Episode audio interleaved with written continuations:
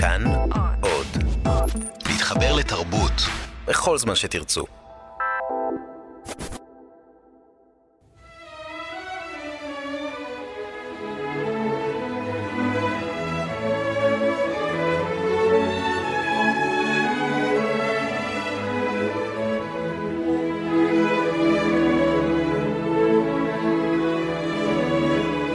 מאחורי הקלעים, שעה עם רותי קרן על צידו הנסתר של עולם התרבות והאומנות.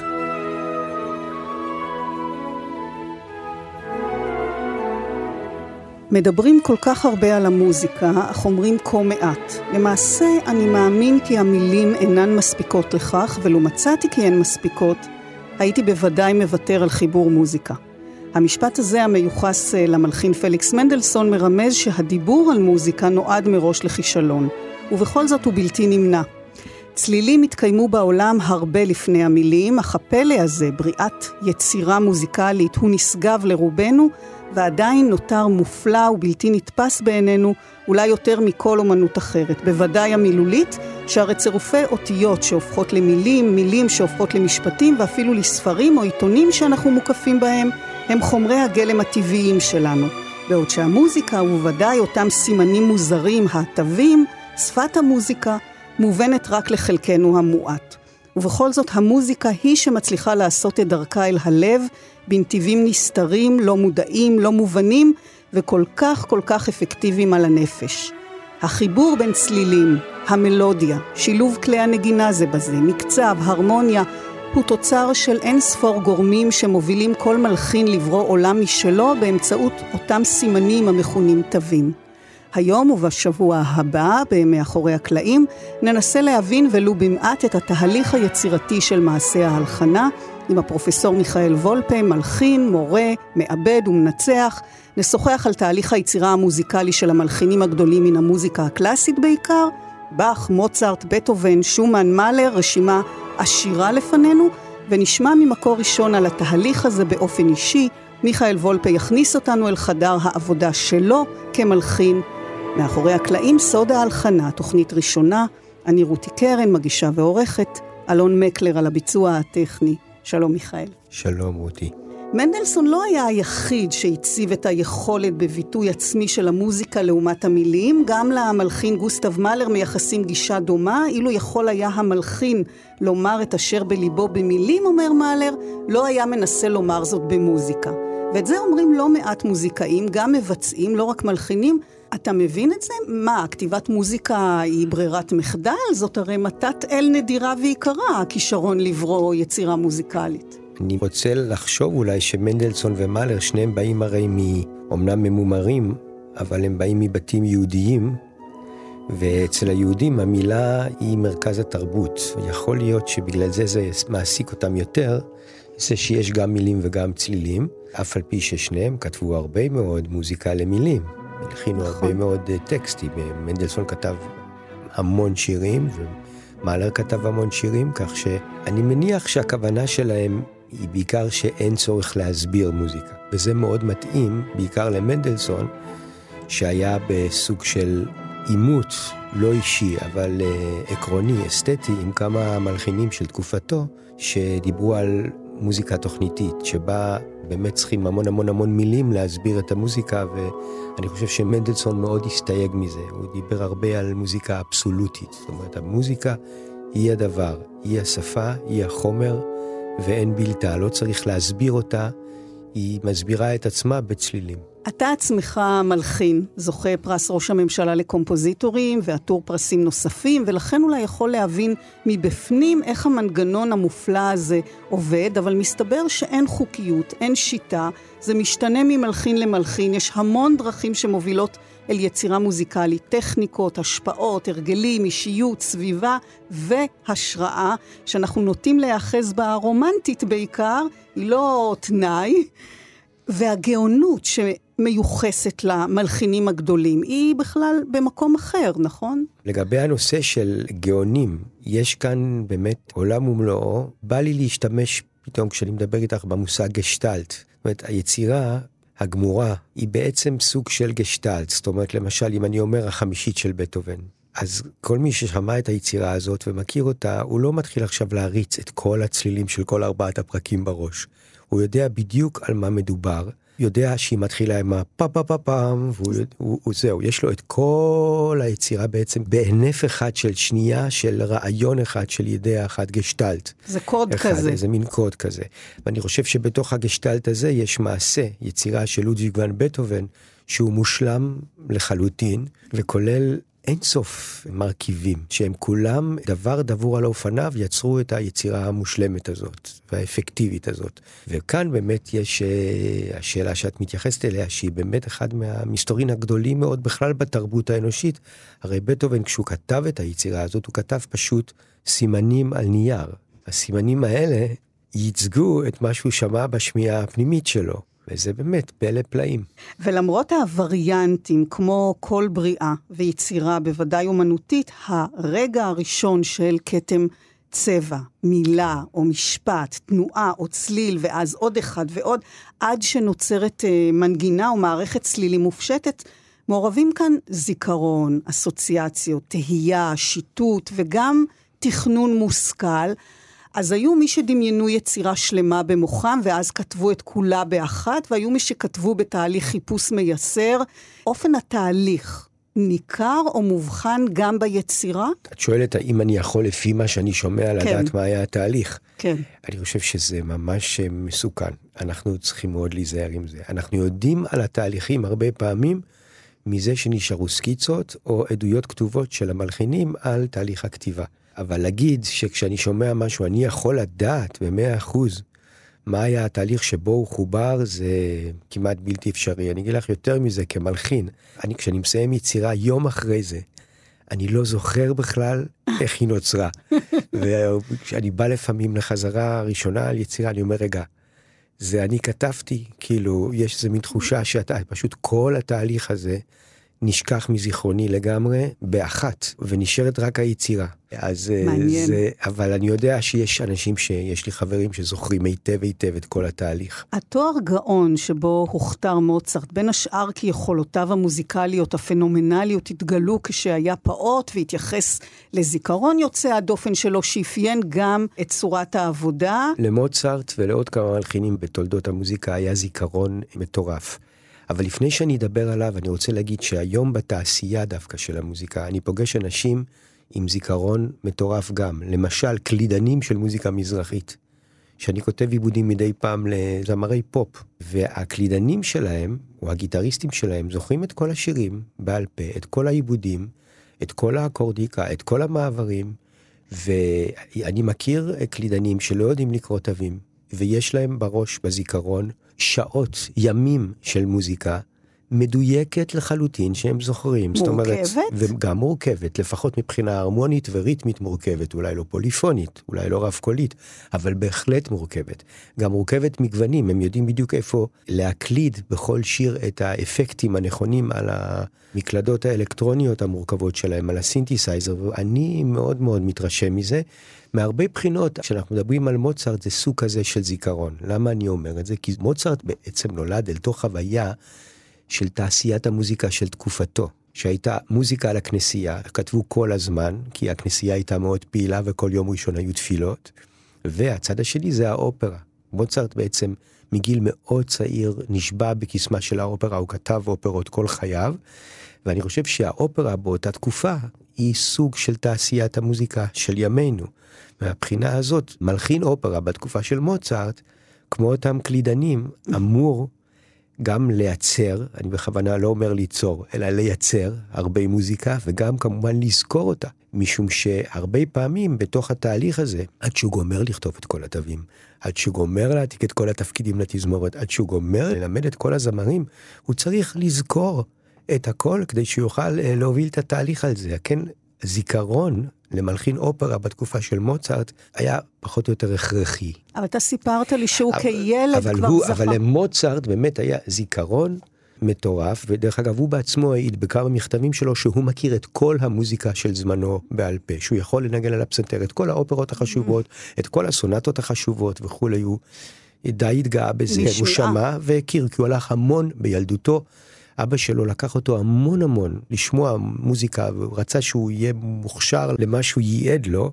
ועל יותר מזה יש סיפור אחד מאוד ידוע על מוצרט הילד, שהולך עם אבא שלו למנזר על יד רומא, ושומע את המזררה של אלגרי. זאת יצירה פוליפונית מאמצע הרנסאנס, מאוד מאוד מורכבת. הוא שומע אותה פעם אחת, ובדרך, במרכבה, הוא כותב את היצירה הזאת מהזיכרון. כי לנזירים שם לא היו תווים, הם שרו את זה בעל פה.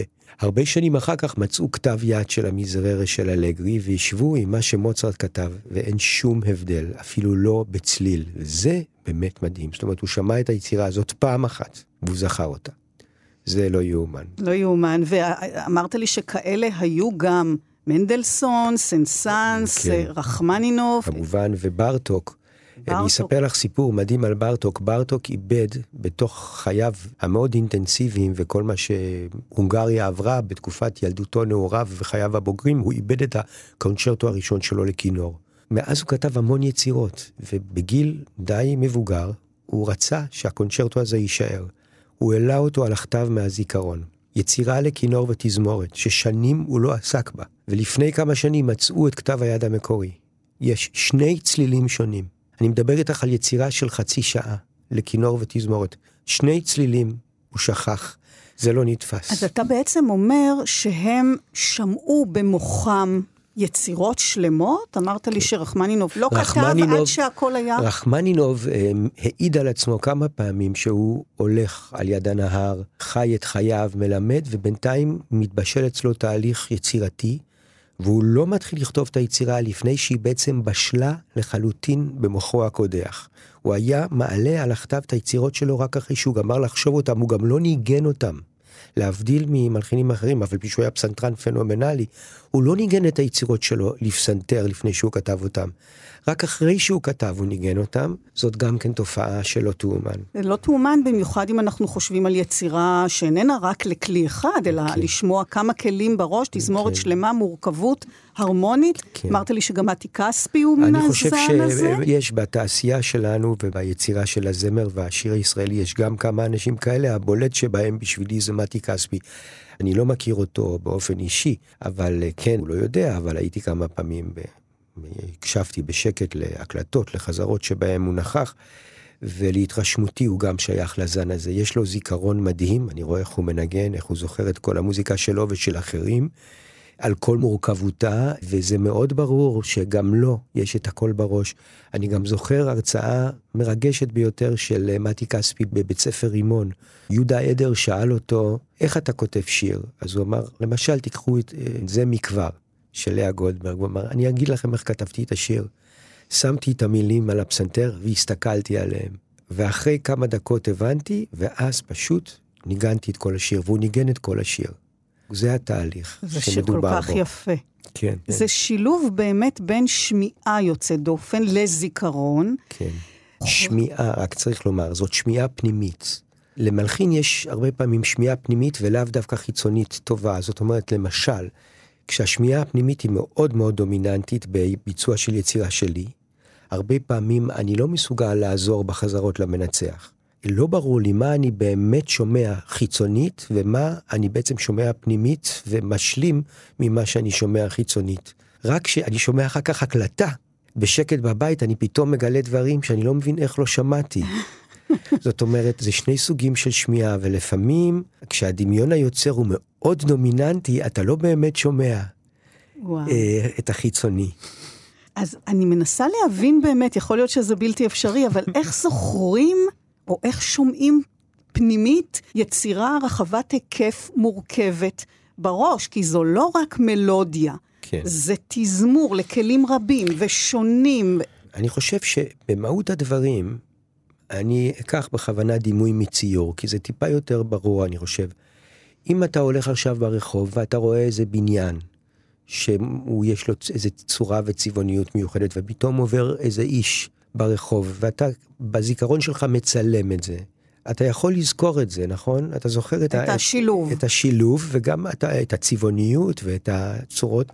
בעצם זה אותו סוג של זיכרון, רק הפעם בצלילים. זאת אומרת, אתה זוכר את כל המערך הצלילי הזה בשלמותו. אבל זה שכבות על שכבות, ש... אבל גם שצריכות ל... יש... להיות מורכבות יחד זו בזו. נכון. אם אנחנו מדברים כרגע על uh, היכולת של המוח לעשות את האנליזה הזאת, אז בדיוק. כמו שאדם שמתבונן הרי בציור או בצילום, ברגע אחד רואה המון צבעים והמון צורות, והוא קולט את הכל, נכון? תחשבי על זה.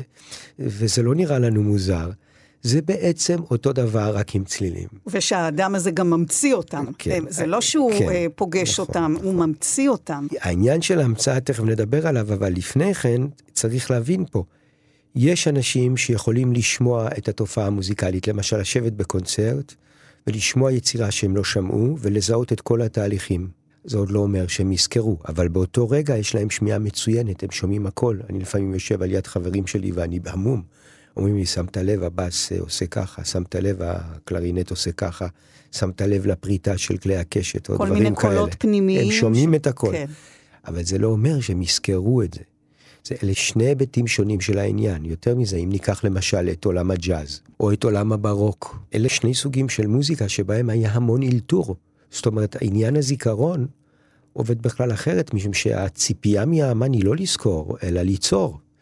בזמן אמת להשתנות כל הזמן, ואז כמובן שהפקטור של הזיכרון הוא שונה, הוא צריך לזכור סט של אקורדים, אבל הוא לא אמור לזכור לפרטי פרטים בדיוק את כל המהלכים המלודיים. על כן, במקרה של המוזיקה הקלאסית ספציפית, ומאוד דומה, במקרה של התעשיית הפופ של ימינו, It is very tight, זה מאוד מאוד מדויק, וזה לא זז ימינה ושמאלה, למשל. זה פשוט לעזור למאזינים. זמר שהולך לשיר עכשיו במופע. הוא שר את השירים שכל הקהל מכיר היטב, להיטים. בלהיטים האלה אי אפשר כמעט לזוז ימינה ושמאלה, כל אקורד נמצא במקום שלו, המלודיה היא מאוד מסוימת, המילים יושבים על המלודיה, יש מעברים. אם במעבר הראשון אה, הקלידן מנגן ככה ובמעבר השני יש סקסופון, הקהל זוכר את זה כי ככה הוא מכיר את השיר, בעצם זה סוג של פרטיטורה, תווים וירטואליים שנמצאים בזיכרון של כל האנשים שקנו כרטיסים, והזמר והלהקה שמלווה אותו, היא בעצם מנגנת פרטיטורה. עכשיו, אם הקלידן טעה באקורד, או אם המעבר הוא שונה, הרבה פעמים הקהל לא רק שמזהה את זה, אלא הוא מגיב לזה לא טוב, הוא מתאכזב. לפעמים יש כן איזה רגע של אלתור, של ריגוש. זהו, יש וריאציות. אה, וריאציות, אבל זה מאוד... שלמה ארצי כל פעם שר את השירים שלו אחרת. אבל זה מאוד מאוד מוגבל לרגעים מסוימים בתוך השיר. עכשיו, במוזיקה קלאסית, הזיכרון שנדרש מהמלחין, או מהמנצח, אם הוא מנצח בלי תווים, למשל על יצירה, או מפסנתרן שמנגן את היצירה הזאת בעל פה, זה זיכרון שאמור לדייק מאוד את כל האינפורמציה שכתובה ולתרגם אותה לביצוע. זה באמת אה, נס, זה פלא. עכשיו, איך ידוע לנו שכשאתה מספר על האופן הזה שבו מוצרט ומנדלסון וסנסנס כתבו יצירות, שהם כתבו את זה מהזיכרון. איך אנחנו יודעים שזה ככה? אני אובססיבי בעניין הזה, אני מאוד אוהב לקרוא כתבי יד של מלחינים, וגם הולך, הלכתי בזמנו הרבה לספריות, היום זה טיפה יותר נגיש, המעבר לעולם האינטרנט. מאפשר לנו למצוא במרשתת הרבה כתבי יד, אבל פעם זה היה ללכת לספריות, ואני הלכתי להרבה ספריות בעולם וישבתי וקראתי כתבי יד. אתה רואה כתב יד של מלחין כמו סנסנס, יצירה שהוא לא סיים מאיזושהי סיבה. אבל עד המקום שבו הוא כתב את היצירה, הכל כתוב. וזה מאוד ברור שהוא פשוט התקדם תיבה-תיבה, או ארבע תיבות, ארבע תיבות, וכתב הכל, את כל התווים, את כל הקשתות, את כל הדינמיקות, בכתב יפה וברור. אתה מסתכל על זה, אתה אומר, זה לא יאומן, זה לא העתקה. זה מאוד ברור שזה נכתב במשיכת קולמוס, באיזה מין... אה, שטף. אה, שטף. עכשיו, אתה רואה אותו דבר בכתב יד של מנדלסון, ומאוד ברור בכתב יד של מוצרט או של שוברט, אתה רואה את התופעה הזאת. לעומת זאת, אם אתה לוקח כתבי יד של בטהובן, אתה ממש רואה בכתב היד את המאבק שלו בחומר, כל כך הרבה מחיקות, כל כך הרבה עמודים שהוא עושה עליהם איקס, תווים שהוא מוחק, כותב במקומם תווים אחרים, חמשות קטנות שהוא, מרוב שהוא מחק, הוא רושם למעלה, ושוב משנה. זה בכלל סוג אחר לגמרי של uh, כתיבה. והדוגמה האחרונה שאני אתן זה הכתבי יד של באך שקראתי. יצירות שהוא לא סיים, או יותר נכון, לא רצה לסיים. ואתה רואה שהוא כותב כל קו עד הסוף, בגלל שהוא מלחין כל כך רב קולי, הוא גומר קול שלם, נניח הוא כותב את כל הבאס, ואז הוא כותב את כל הסופרן, את זה הוא כבר גמר, באלט תקוע איפשהו באמצע ואת הטנור הוא בכלל לא כתב. אתה מבין מזה שדרך הכתיבה שלו הייתה קווית, mm-hmm. והוא התקדם עוד קו ועוד קו ועוד קו, ולאט לאט הרג את כל המערך, הוא התחיל תמיד מהבאס שנתן לו את ה... בסיס. את הבסיס ההרמוני למעשה המרכבה הרב קולי שלו.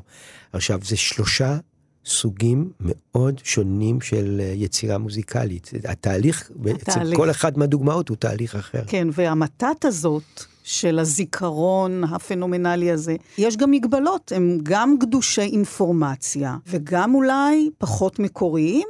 לפעמים, אנשים שזוכרים היטב את הכל, הם כל הזמן מושפעים ממה שהם זוכרים. הם לא מצליחים להשתחרר. וגנר, שהיה איש מאוד מאוד חריף, אינטליגנטי מאוד גם מילולית, הוא האשים חלק גדול מבני דורו בחקיינות. דרך אגב, בעיקר את היהודים שבהם, אבל לא רק. מה זאת אומרת? הוא בעצם אמר, תראו את האיש הזה, למשל מיירבר, שהוא לא יכל לסבול אותו. הוא, יש לו שמיעה מצוינת, יש לו זיכרון פנומנלי, כמו מוצרט, אבל הוא לא מחדש שום דבר, הוא רק מחכה את הדברים שהולכים עכשיו טוב בשוק, מכניס אותם לדפים שלו. מודע לזה או לא מודע לזה, הוא לא מקורי. אז נכון שהוא גאון, ושהוא סופר מוכשר, אבל אין לו שום דבר לתת לאנושות, זה הכל חקיינות, כן? זה, אני לא אומר דרך אגב שזה נכון. זהו, כי... לגבי מיירבר הוא היה מלחין פנטסטי, אתה אבל... אומר שגם אמרו את זה על מוצרט ועל מנדלסון. נכון, והרי... על, על מוצרט היו כמה מלחינים בתקופתו, או מקנאה, או אולי באמת.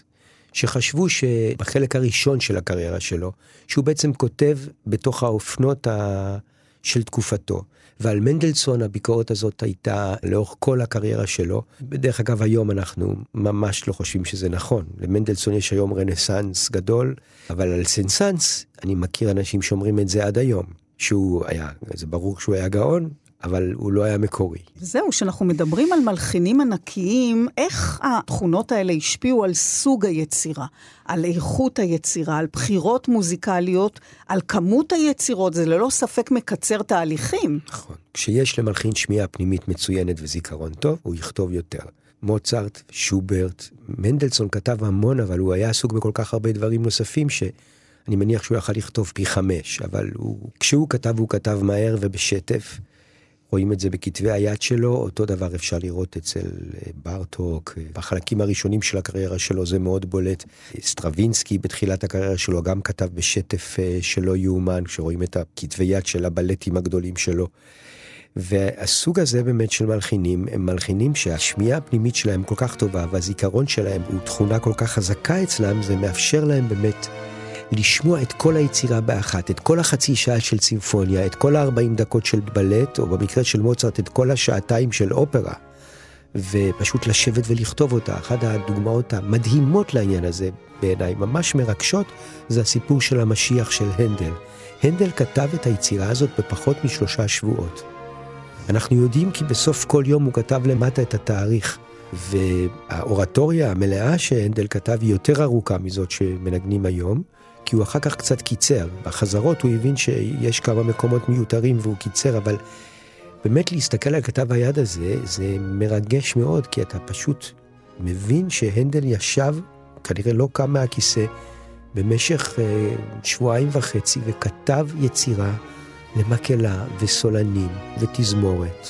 לא נתפס. אבל זה מעבר לכמות שניתנת באמת לאושר, לפוריות. כן. שזה מאפשר להם. זה גם, יש השפעה על סוג היצירה ועל איכות היצירה ועל בחירות מוזיקליות? תראי, זה ברור לגמרי שכשבן אדם כותב, למשל אם ניקח את שופן, כשהוא כותב בלדה או נוקטורן לפסנתר, זה פרק אחד, שיש בו אולי כמה חלקים, אבל זה פרק אחד, זה איזשהו שטף מוזיקלי אחד, אפשר לדמות את זה למין אימפרוביזציה שנכתבה בזמן אמת. עכשיו, אם הוא באמת ניגן את זה קודם, או ישר כתב את זה, זה לא משנה. אבל כשאנחנו מדברים על מעשה מרכבה הרבה יותר ארוך, כמו לכתוב אופרה, או לכתוב סימפוניה, או לחילופין היום לכתוב מוזיקה לסרט, זה כבר סיפור אחר. כאן יש לנו תהליך יותר מורכב, וזה ברור שאתה לא יכול באחת לשמוע את הכל, אבל בתוך תהליכים, במחשבה הפנימית של יוצר, זה בהחלט ייתכן. אנחנו יודעים שהיו מלחיני אופרות בתקופה של מוצרט, שהיו באמת מסוגלים לכתוב אופרה בשבועיים, או אם תקחי את היידן. היידן כתב 104 סימפוניות. אין שם פרק אחד שהוא לא מקורי, מושלם ומרגש. אחד לא.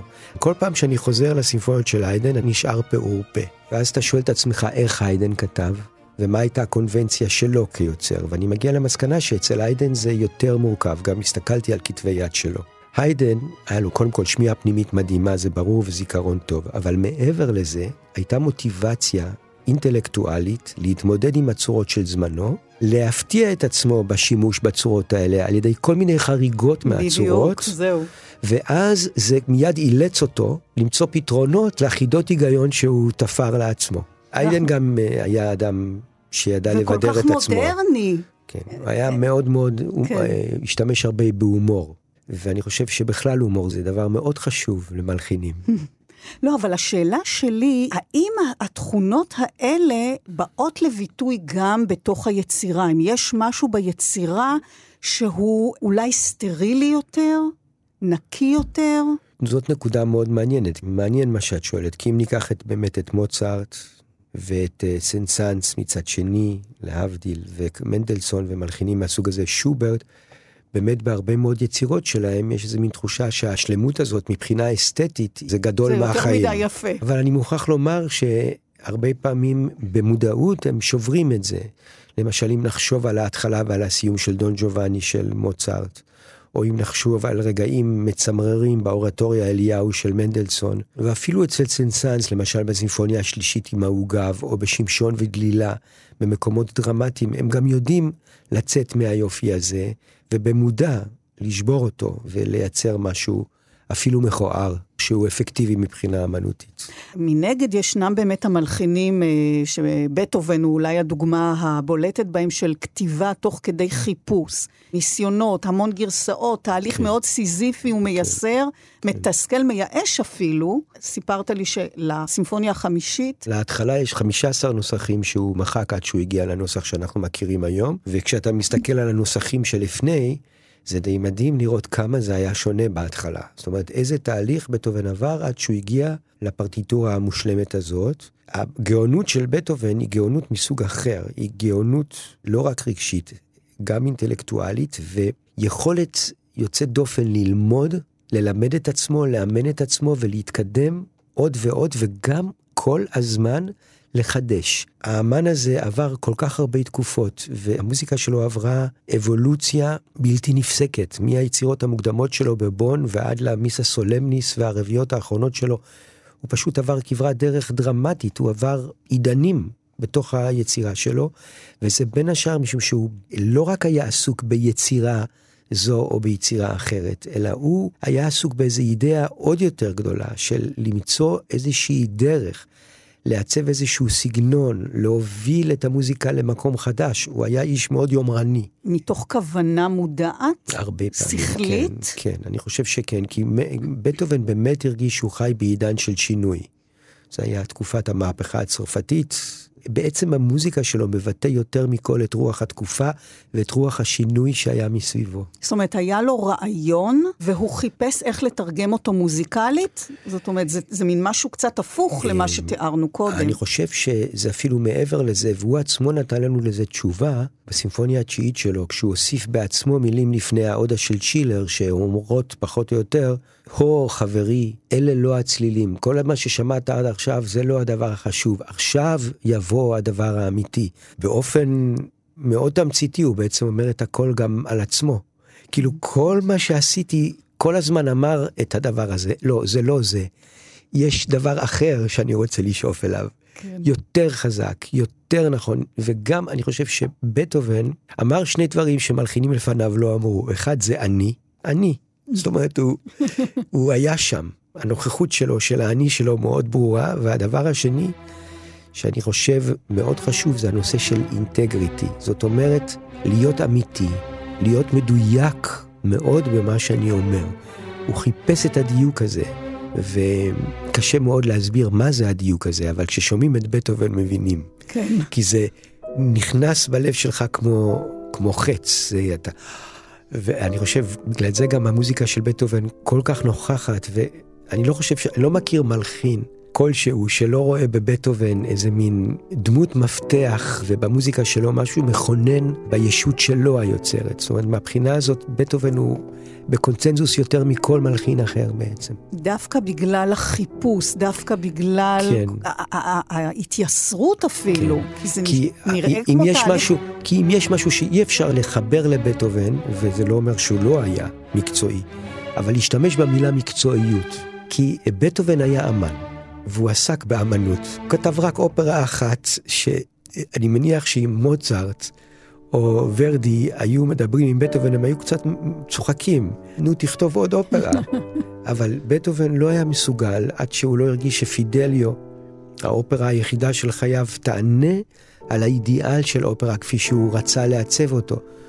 מוצרט כתב עוד אופרה ועוד אופרה אבל זה גם יכול אופרה. להיות בגלל שאתה מתחבר או מרגיש שאתה טוב יותר בסוג מסוים של מוזיקה. לא, אני חושב שאם בטהובן היה רוצה הוא היה כותב 30 אופרות. הייתה לו היכולת המקצועית לזה, זה משהו נוסף, יש איזה state of mind, איזושהי אה, עמדה מסוימת מול החיים ומול התפיסה שלו כאמן. שחייבה אותו מוסרית, ממש מוסרית, לדברים שמלחינים לפניו לא חשו באותו הוא אופן. הוא גם כתב פחות. הוא כתב פחות. הוא כתב פחות, אבל מה שהוא כתב זה גם הרבה מאוד, וזה מאוד מרשים. והוא לא סבל, לא נכון. והוא סבל הרבה. הוא סבל, כן. כנראה שהוא סבל הרבה, כן.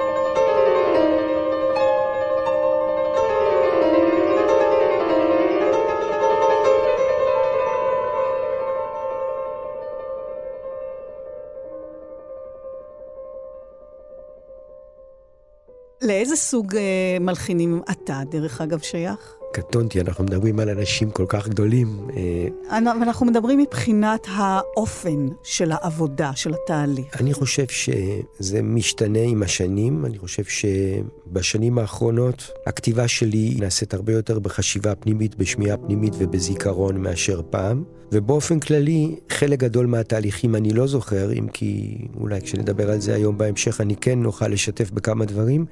אני אבל חושב שבסופו של דבר אני בוודאי יותר קרוב לכתיבה שמחפשת ועובדת עם הרבה עבודה עד להגעה לגרסה ממנה אני שבע רצון. בפתח התוכנית, ונזכיר למאזינים שהיום במאחורי הקלעים, חלקה הראשון של התוכנית על אה, מעשה ההלחנה, תהליכי היצירה אצל המלחינים הגדולים, באולפן כאן תרבות, המלחין, פרופסור מיכאל וולפה ואני רותי קרן. אז ציטטנו את מנדלסון ומלר בהתייחסות אל ההלחנה כחלופה לאפשרות להתבטא במילים, אבל גילית לי עובדה מעניינת, אפרופו תהליכי עבודה, שברליוז נהג לרשום לעצמו תיאור מילולי של היצירה לפני שהוא כתב את התווים. כן, ברליוז לקראת סוף ימיו כתב אה, ביוגרפיה מאוד מעניינת, אוטוביוגרפיה. לא ראיתי כתבי יד של ברליוז, אבל קראתי על ברליוז. ברליוז הרבה פעמים ישב וכתב מילולית תוכנית ליצירה. למשל, היצירה תתחיל בטרמולו של כלי קשת באקורד מסוים, ואז יהיה נושא בחצוצרה, שהצילים שלו הם כאלה וכאלה וכולי. זאת אומרת, מין יכולת... מתווה כזה. עכשיו, גם יש סיפור מעניין, יש מלחין, שאני לא אזכיר עכשיו את שמו, וכל פעם שאני פוגש אותו, הוא מספר לי על היצירות שלו בלהט רב, במילים. הוא אומר לי, עכשיו נכנס הזה, בא בא בא בא בא בא, מתחיל לשיר לי, ואז קורה הדבר הזה, והוא מתאר לי במילים את כל היצירות שהוא רוצה לכתוב. עכשיו, אני למשל ממש נזהר מזה, כי גיליתי שכשאני עושה את זה, אני לא כותב את היצירות אחר כך. Mm. זה כאילו, אני מבזבז איזה אנרגיה מאוד מאוד משמעותית, ואני בעצם גומר את ההשראה עוד לפני שכתבתי את היצירה. אבל uh, אנחנו יודעים שברליוס ממש כתב בפירוט, במילים, תיאור של יצירות שלמות לפני שהוא... בכלל להתיישב, לכתוב אותם ולחשוב באמת בפרטים על המוזיקה. זה מוזר. זה לא מוזר, זה מאוד מתאים למלחין בראשית הרומנטיקה, שיש לו איזשהו חזון. וזה מאוד מתאים לברליוז גם שהיה מלחין פרוגרמטי, מלחין מאוד, בחלק מהיצירות שלו תוכניתי מאוד. זה מוביל לסימני זיהוי של אה, מלחינים, בדרך כלל גם מי שאינו מוזיקאי ממש, אבל מאזין למוזיקה קלאסית, יכול לזהות די מהר שזה מוצרט, או מאלר, או שופן, או רבל. מה זה התו זיהוי הזה? היכן הוא נמצא בעצם?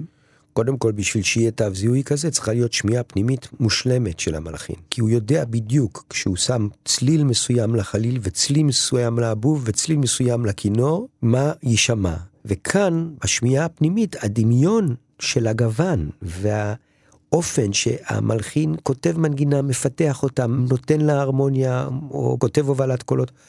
כל הדברים האלה הם מאוד ספציפיים לכל מלחין. תתני את אותה מנגינה לכל מוזיקאי הכי מקצועי, הכי גאון בעולם, לכתוב לה אקורדיקה, לכתוב לה, להלוות אותה, כל אחד יעשה משהו קצת אחר. ואנחנו מזהים את הקצת אחר הזה. אם עוד פעם נעשה רגע הרחקת עדות לימינו אלה, אם אנחנו שומעים שיר חדש של יוני רכטר, אחרי גג חמש שניות.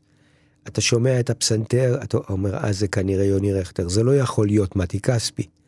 זה לא יכול להיות שלמה גרוניך, או שם טוב לוי. לכל אחד מהם יש את האמירה המאוד ספציפית שלו, האישית שלו, בגוון, בהרמוניה, במלודיה. כן, אבל אתה יכול לנסות לתפוס ממה מורכב הדבר המזהה, אז לפעמים מספיק באמת צליל אחד כן, שאנחנו נכון. שומעים, נכון? תחשבי על ההירואיקה של בטהובן, האקורד הראשון. זה רק אקורד אחד של כל התזמורת, אבל זה יכול להיות רק בטהובן. אף מלחין לא יתזמר ככה את האקורד הזה. או אם ניקח סאונד של להקות רוק מתקדם, progressive rock. אתה מזהה פינק פלויד אחרי שנייה. זה לא יכול להיות לד זפלין, זה לא יכול להיות יס. פיטר גבריאל, שונה מרוג'ר ווטרס, כל אחד מהם שומע אחרת ומעצב אבל מה זה? אחר. מה זה? אתה, יש אפשרות להבין את הכמוסה הפלאית כן, הזאת? כן, זה איך שהצלילים פרוסים, מהם העיליים, מהם ההרמוניקס השונים שנוצרים בין הכלים השונים שמנגנים, איזה ארטיקולציה המלחין אוהב, רכות מסוימת או תוקפנות מסוימת, רגש חזק או דווקא איזשהו סוג של ריחוק, משהו באופי של האמן שמיד בא לידי ביטוי. כן, ועם זאת, לפעמים יש בלבול, נכון? אני מדברת על ההדיוטות שבינינו. יכול להיות מצב, אני מניחה שלמוזיקאים אה, זה ייראה משונה, איך אפשר אה, לבלבל ביניהם, אבל לפעמים קורה שנניח היידן נשמע כמו מוצרט והפוך, למשל. אז קודם כל, בוודאי, כל אחד יכול להיות מופתע פתאום ולשמוע משהו ולא להאמין שזה בכלל מלחין אחר ממה שהוא חשב. זה לא חד משמעי. צ'ייקובסקי, באחת מהאופרות שלו, בתוך האופרה עצמה, הוא שתל עוד אופרה קטנה בסגנון מוצרט. וזה נשמע ממש מוצרט. זאת אומרת, אם נשמע רק את החלק הזה... קשה לדעת שזה צ'ייקובסקי. זאת אומרת, אנחנו צריכים באמת לדעת שאפילו המלחין עצמו יכול לפעמים להטעות אותנו וללכת לכיוון אחר. כן, ואם סימני זיהוי או דמיון, אז כמובן השפעה או השתקפות. באך הגדול, למשל, יוהאן סבסטיאן באך, ואנחנו לא מדברים על השפעתו המכרעת, על המוזיקה, אלא מעבר לזה, על מלחינים שלמשל כינית אותם באכיים. טוב, קודם כל, דיברתי על בטהובן, בלי שום ספק, ההשפעה של באך היא ההשפעה הכי גדולה על המוזיקה הגלובלית. אני מרגיש את באך מבצבץ כמעט מכל דבר שאני שומע. אין מוזיקאי שעשה מתישהו ניגן פרלוד של באך, מספיק. פרלוד אחד של באך שזה לא ישנה אותו באופן עמוק. וזה לא משנה מאיזה תחום של מוזיקה הוא בא. הוא יכול להיות עבד אל-והאב, שכותב שירים לאום כולתום, או קלידן שמלווה את שרית חדד, או להבדיל, מלחין קלאסי כמו הינדמית שהושפע, או שוסטקוביץ' שהושפעו מאוד מבאך במאה ה-20, סטרווינסקי שהושפע מאוד מבאך. אצל באך הדבר העיקרי, כבר אמרתי, זה החשיבה הפוליפונית. והחשיבה הפוליפונית שלו שהיא כל כך עשירה, זאת אומרת, היו הרבה מלחינים פוליפונים ברנסאנס ובברוק. אבל באך הביא את זה באמת לאיזשהו שיא, וכאן כן אפשר להשתמש במילה מקצועיות. זאת אומרת, להבדיל מבטהובן, באך, המקצועיות שלו היא ללא רבב, היא משהו ששובה את ליבו של כל מוזיקאי רגיש.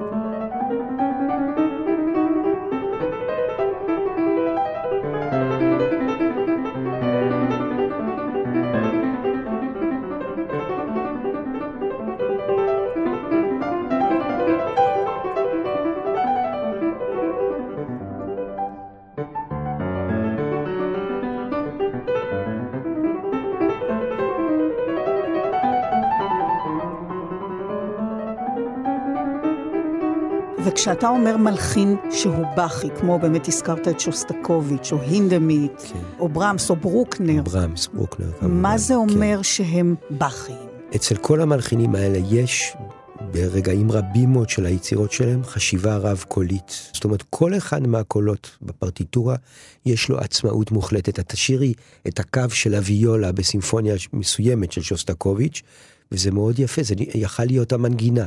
של היצירה, וזה רק קו פנימי בתוך המרקם. אצל ברוקנר יש כמה דוגמאות מאלפות לפוגות שהוא כתב וקנונים שהוא כתב בתוך הסימפוניות שלו, שאם את תנגני אותם על פסנתר, את יכולה אפילו לרגע לחשוב שזה של באך. אבל זה לאו דווקא שזה נשמע כמו באך, אלא כן. שמשהו במבנה כן. המוזיקלי הוא כן. כמו המבנה של, באמת המבנה הפוליפוני הזה, הרב-קולי, נכון, שאתה מדבר עליו. נכון. או היידני, אמרת נכון. שגם גם היידן, יש מלחינים כאלו. כן. היידן, ככל שעובר הזמן, אני רואה בו את אחד המלחינים הכי מעניינים מבחינתי והכי מפתיעים. והכי רבי גוון ומרגשים שיש. וגם אני חושב שהוא המלחין שכתב בכל הצורות האפשריות, לא היה לו תהליך אחד של כתיבה. וההיסטוריה הייתה די כפויה טובה כלפיו, נכון? תראי, כולנו יודעים מי זה איידן, וזה גם סיפור, אדם כתב 104 סימפוניות, לא כל כן. זה לא, לא נתפס, כן?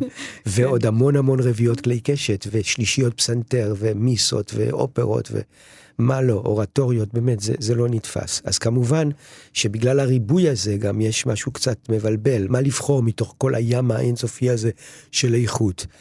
היידן שייך לקבוצה של מלחינים, שאומנם אף פעם לא היו uh, כמו בטהובן, אבל מצד שני, לאורך זמן, ההתעניינות בהם הולכת ומעמיקה. אז זהו, אה, לצד uh, השפעות של מלחינים על המוזיקה ועל מלחינים שיבואו אחריהם, פורצי דרך למיניהם, והיידן במידה לא קטנה היה פורץ דרך, כן.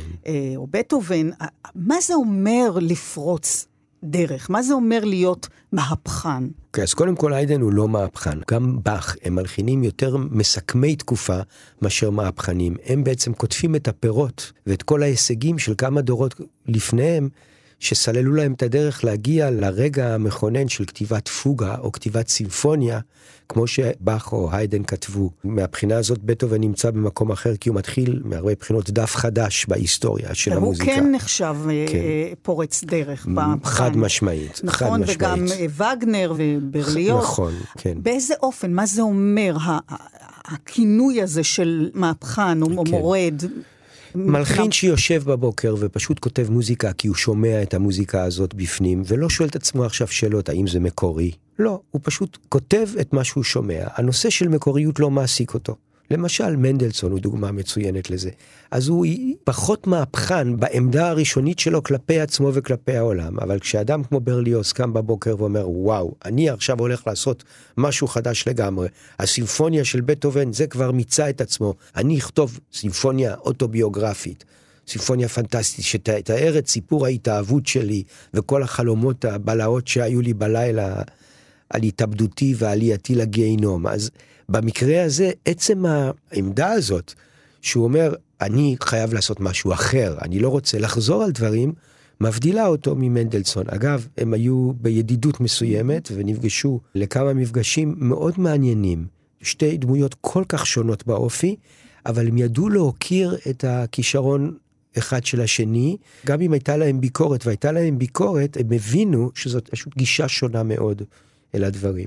אבל כשאתה מדבר על פורצי הדרך האלו, האם זה באמת uh, תוצר של חשיבה שכלית, החלטה, או שיש גם פריצות דרך שפשוט קרו? לא, אני, אני רוצה להסביר. אחרי בטהובן, לכתוב מוזיקה, זה קשה.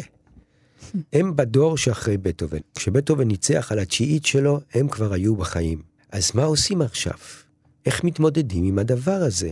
מנדלסון, ההתמודדות שלו היא להגיד, אני ממשיך את בטהובן, אני לא מנסה לחדש. והוא כותב מוזיקה נפלאה, הוא השאיר אחריו מוזיקה נפלאה. ברליוז אומר, אני לא יכול לכתוב שום דבר, כל מה שאני כותב דומה לבטהובן, איך אני יוצא מהדבר הזה? אני חייב, אחרת בשביל מה אני כותב, אני לא אכתוב. זה כמו שסיפר לי מורי ורבי חיים אלכסנדר, אמר לי פעם, אני הייתי הולך ברחובות ברלין כמלחין צעיר, ושואל את עצמי, בשביל מה אני בכלל כותב מוזיקה בעיר שבה מסתובב ריכרד שטראוס? זה העניין, זה באמת סיפור, מי צריך אותי? יש פה את ריכרד שטראוס, הגאון הגדול של תקופתו. כן, זה, זה לא פשוט להסתובב עם התחושה הזאת. אה, כן. איך אני מוסיף את הטיפה שלי לים אוקיי, הגדול. אז התשובה שחיים נתן לעצמו, וגם הוא אמר לי, שזה לא בעצם משנה, אני לא כותב לנצח, אני כותב כי אני כותב. כי אני זק... צריך כי לכתוב. כי אני זקוק לזה, כי אני שומע את זה. המלחין איתו וילה לובוס, שאלו אותו איך אתה כותב מוזיקה. הוא אמר, אני לא יודע, אצלי זה ביולוגי. כמו שאני נושם, כמו שאני אוכל, ככה אני כותב מוזיקה. ואם uh, הזכרנו את uh, וגנר, שגם השפעתו על המוזיקה היא מכרעת, uh, ועל מלחינים כמו מאלר וברוקנר, סיפרת לי שבניגוד uh, למרבית המלחינים שניגנו והלחינו בעיקר על פסנתר, הוא לא ניגן בשום כלי. וגנר ניגן פסנתר באופן ממש כושל ומביש, הוא התבייש לנגן מול אנשים בגלל שהוא היה מודע לזה. רק לאנשים מאוד קרובים אליו, כמו פרנץ ליסט, הוא העז להתקרב גם בנגינה, אבל הדבר המעניין הוא שווגנר כתב הכל עם פסנתר. הוא לא ניגן את זה אחר כך, אבל כשהוא כתב, הוא ישב על יד הפסנתר וניגן, והסקיצות שלו מאוד מאוד מאוד מעניינות. יותר אפילו מבטהובן, אנחנו מדברים על בן אדם שהוא גאון של קונספט, הוא גאון של מהפכה, יש לו חזון, בשביל החזון הזה הוא עובד קשה מאוד, הוא מאמן את עצמו עשור שלם, הוא לוקח עוד שיעורים בהרמוניה ועוד שיעורים בקונטרפונקט, וקורא מלא ספרים, והולך לשמוע מוזיקה בלי סוף. ויש לו ביקורת על כל מה שהוא שומע, ולא אוהב כלום. הוא מזועזע ממה שקורה בתקופתו, הוא שונא את האופרה האיטלקית הקיצ'ית, הוא שונא את האופרה הצרפתית, הגרנד אופרה ממש מעלה לו את הסעיף. הוא אומר, אני חייב לעשות משהו אחר. אין לו את הכישרון של מוצרט, אבל יש לו כישרון אחר עצום, חד פעמי בהיסטוריה. וגנר כתב את הטקסטים של האופרות שלו, הלחין אותם, ואחר כך גם ביים והרבה פעמים ניצח, צייר סקיצות של התפאורה. תכנן את ההיבטים הטכניים של תאורה ו... הארכיטקטורה גם. והארכיטקטורה של בית אופרה, זה פשוט בן אדם רב תחומי, הוא איש רנסאנס נדיר ביותר, ריכרד וגנר, ורק מילה אחת, אני ראיתי כמה סקיצות של וגנר שבהם אתה מבין שבשלב הראשון הוא כותב את המילים, בשלב השני הוא מלחין את הקו של הזמר, אחר כך הוא יושב על יד הפסנתר ואתה רואה לפי כתב היד שהוא ממש במאמץ מגיע לאיזו הרמוניה ממש ממש מיוחדת. בהתחלה מתזמר את זה רק קול ופסנתר, ואז מתזמר לתזמורת הגדולה. זאת אומרת, אצל וגנר היו חמישה שלבים, והאיש הזה סיים סדרה של אופרות רחבות יריעה לתזמורת ענקית ולהמון זמרים ומקהלה. אם דיברנו על המאה וארבע סימפוניות של איידן, אז המפעל החיים של וגנר הוא גם כן פלא בעיניי. ואת זה אנחנו יודעים מכתבי יד שנותרו. אמרת לי שאצל ריכרד שטראוס למשל, ממשיכו של וגנר במידה כן. רבה, כתב היד הוא נקי. כן, ריכרד שטראוס היה כמו מוצרט. עם הזיכרון הזה. עם זיכרון מדהים ועם יכולות לא יאומנו, גם עם, פשוט הוא היה פסנתרן, הוא גם היה קצת שלן וקצת קרנן, והוא גדל בתוך התזמורת, כאבא שלו היה נגן קרן בתזמורת. ריכרד שטראוס, להבדיל ממוצרט או מנדלסון, שדומים לו בכישרון שלהם, האריך ימים. תמיד אומרים מה היה קורה אם מוצרט או שוברט היו חיים עוד הרבה שנים. אז אם נסתכל על הביוגרפיה של ריכרד שטראוס, נראה שזה לא יכול אה, להבטיח לנו כלום, כי ריכרד שטראוס כתב המון יצירות. את כל הפואמות הסימפוניות שלו, את אלקטרה, את סלומה, את רוב היצירות שלו הוא כותב בשנות ה-20, תחילת ה-30 של חייו. אחר כך יש תקופה ארוכה מאוד שהוא כמעט לא כותב שום דבר, ולקראת השליש האחרון של חייו, יותר נכון, הרבע האחרון של חייו, הוא חוזר וכותב יצירות מופת, כמו המטמורפוזות לכלי קשת, והשירים האחרונים שלו, והאופרה דפנה. אבל בין לבין יש תקופה ארוכה שריכרד שטראוס בעיקר מנצח, והוא איש חברה והוא מאוד מאוד מפורסם, אבל הוא כמעט לא כותב.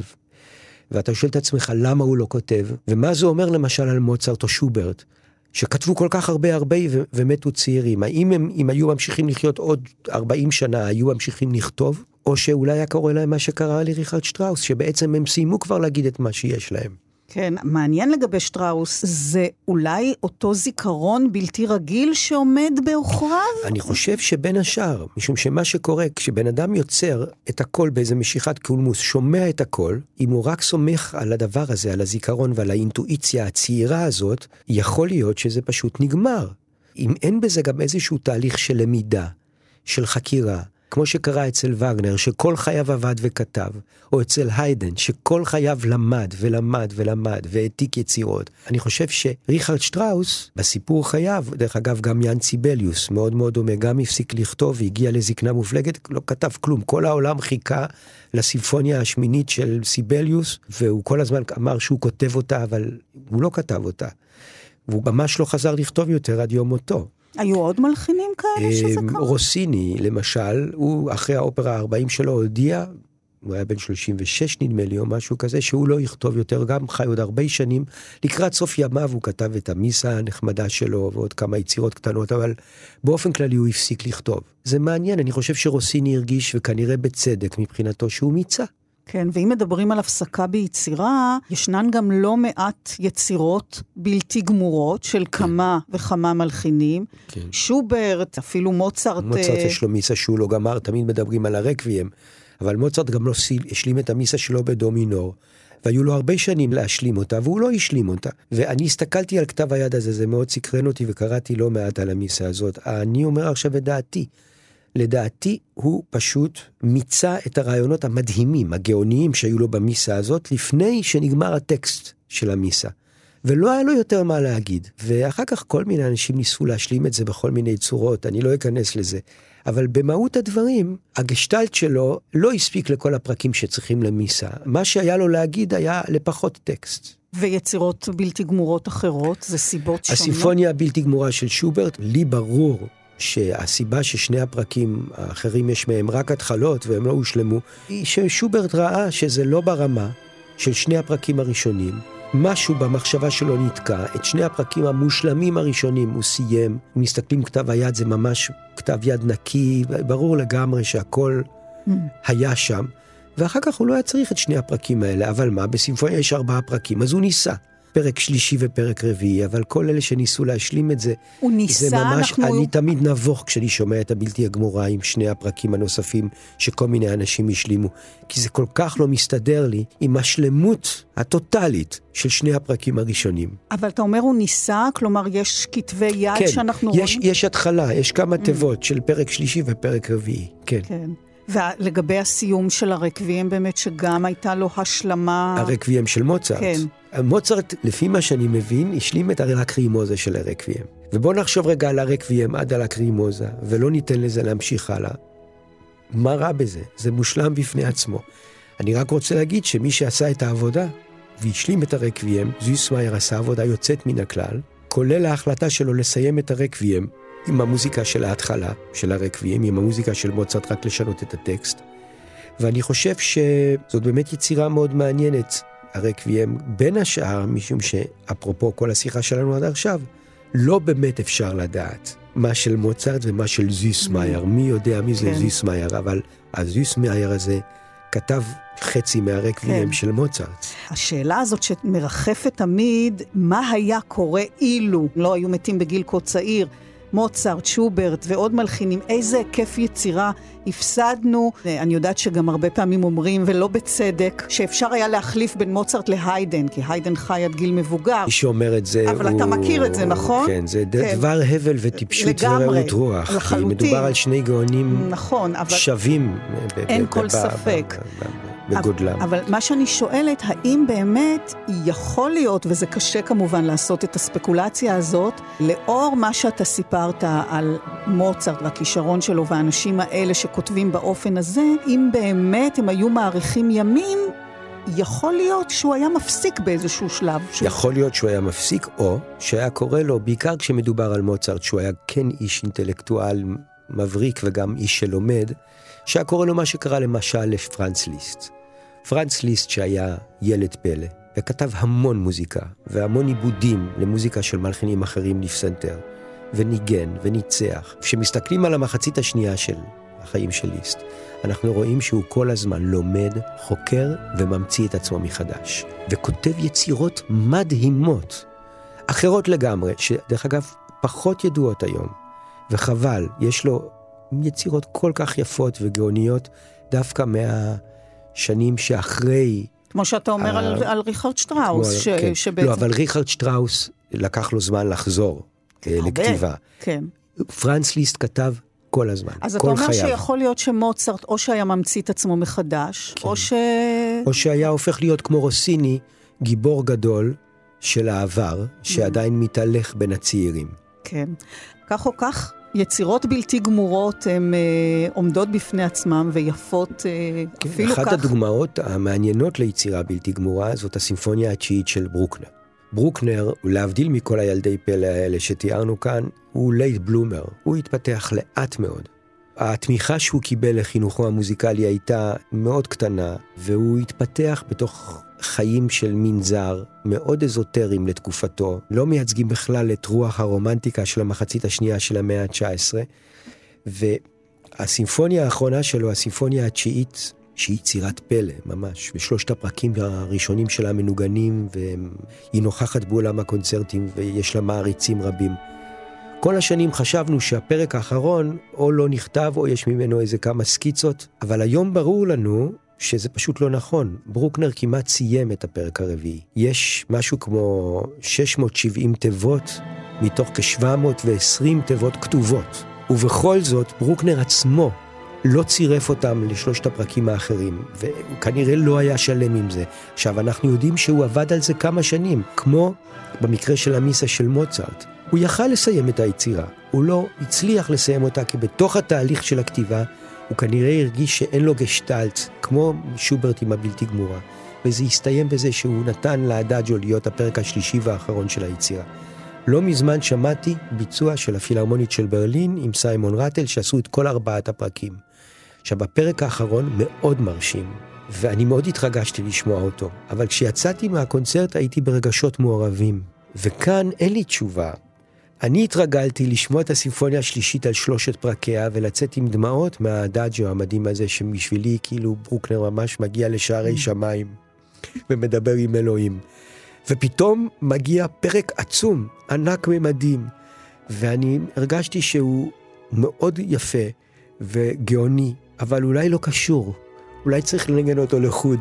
האם אני צודק? מאוד קשה לדעת, הרי יכול להיות שאם מלכתחילה הייתי שומע את ארבעת הפרקים בכלל לא היו כאלה מחשבות באות אליי. זאת אומרת, הרבה פעמים אנחנו גם נותנים נכון. פרשנות שמבוססת על כל מיני הנחות יסוד או חוויות חשובות, שהן גם חלק מהתרבות, אבל הן לאו דווקא בעלות היגיון אה, מתמטי או היגיון היסטורי כלשהו. כן, אז בנקודה הזאת של אה, יצירות בלתי גמורות או הפסקות כתיבה, אנחנו נעשה פסיק ונמשיך את השיחה שלנו על תהליכי הלחנה, תזמור וסגנון בשבוע הבא, בחלקה השני של התוכנית.